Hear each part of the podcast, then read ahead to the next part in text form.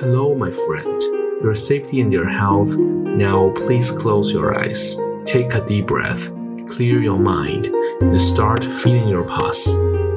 Hello, my friend. Welcome back to JFT channel. You're at the episode 26. If we assume that man is a car, all of his biological structures and the functions are the mechanical structure and pieces that build in to make it look like a car. Man's blood is similar as the gas in car, which transport energy throughout the mechanical structure, give it the power to make the move. However, a car won't be a car only with everything said above. It will always need a driver in the driver's seat. Well, the driver can be a man or program designed by man. But without a driver, the car will become a combination of materials. At this point, man is not so different from a car.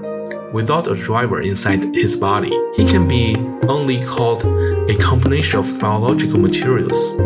If driving part of the hard parts being taken away, he will suddenly become a combination of chemical materials. Once a man dies, his body won't take too long to rot and to join the dust and the air again. Who and what is the driver in my heart and the body to keep all my cells all together and let my behaviors and thinkings happen in reality? This is a question that confuses me all time. With all my knowledge, I couldn't find a better answer for this question than it's just the power of God, or a unique willingness outside and above the universe that we have known. God created man in his image. The Bible said, This image to me doesn't include my hands and my brain, any part of my body, but only my spirit and my soul which put my body and mind together and separate me from other things in this world. From the beginning, the driver in my heart is the God from the original God power, but it may be covered up by inertia or habits from my body function and my mind. Those are built from all my personal experience and the condition of my body.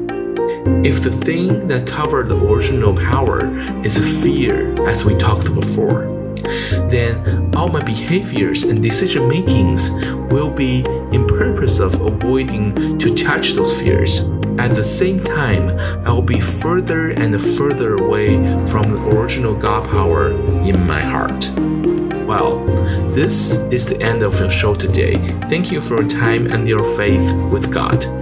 Now, please take another deep breath, open your eyes, your mind, and get back to the real world you came from. May the God bless you.